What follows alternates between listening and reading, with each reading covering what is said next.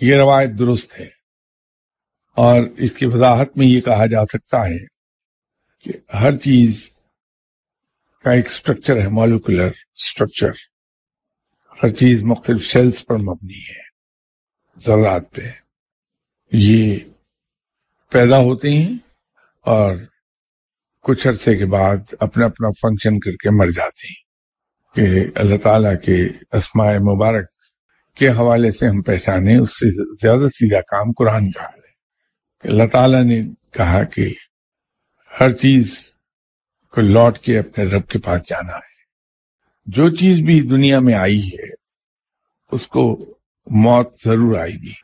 فرق یہ ہے کہ وہ اپنے اپنے وقت پر اپنا کام پورا کر کے مرتے رہتے ہیں اور دوسری چیزیں پیدا ہوتی رہتی ہیں۔ جب سے یہ دنیا وجود میں آئی ہے، یہی سائیکل چل رہا ہے۔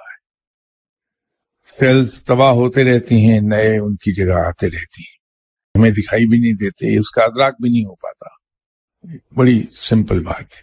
کیونکہ وہ چھوٹی بہت چھوٹی چیز ہے، اس لیے ان کی زندگی بھی کم ہے۔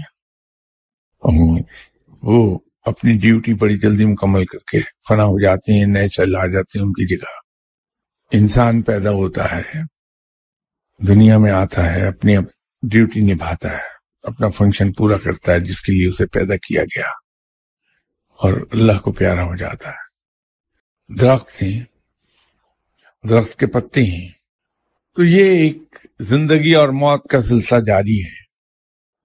تو یہ جو بھی روایت ہے، یہ بالکل درست ہے۔